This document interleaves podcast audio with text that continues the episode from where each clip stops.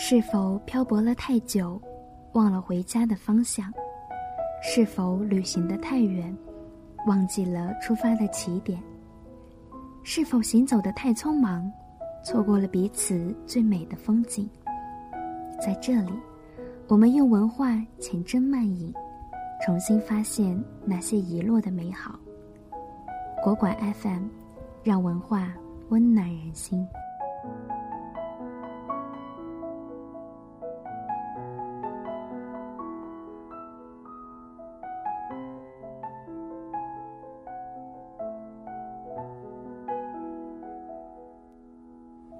那人走时，只有星光送他。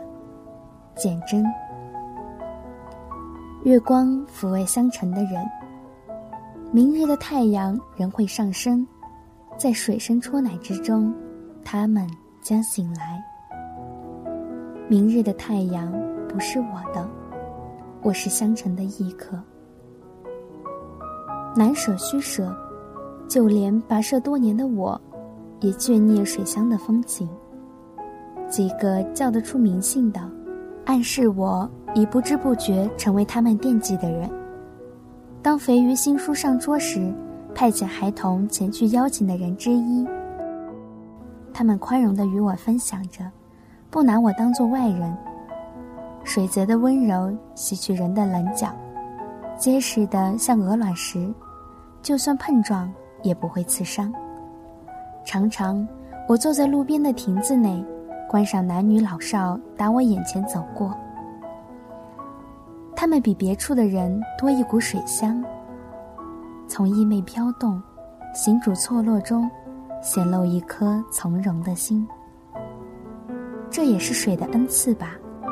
飘荡是天生的，可是，在摇荡中懂得相互体贴，以爱作为锚，像同船的人。月光。我不禁祈求月光，更温和地怀抱他们，不祈求无风无灾，但愿多大的灾厄来袭，便有多大的力气撑过来。明日，他们不会发现我已远离，商家依然开着店门招呼来客，江畔小馆内依然高朋满座。若有人将其摆渡的。船夫会这样告诉他：“那人走了，沿着鸥鸟的旅路走了。那人是只水鸟，眷恋水又听倦涛声的。那人是个迷路的，想要停住又向往远方的。那人是个善感的，断不了悲欢离合，又祈求无忧闷土的。”那人是个造谜的，猜中谜底又想把自己变成谜题的。那人是个找伴儿的，又害怕守不住约。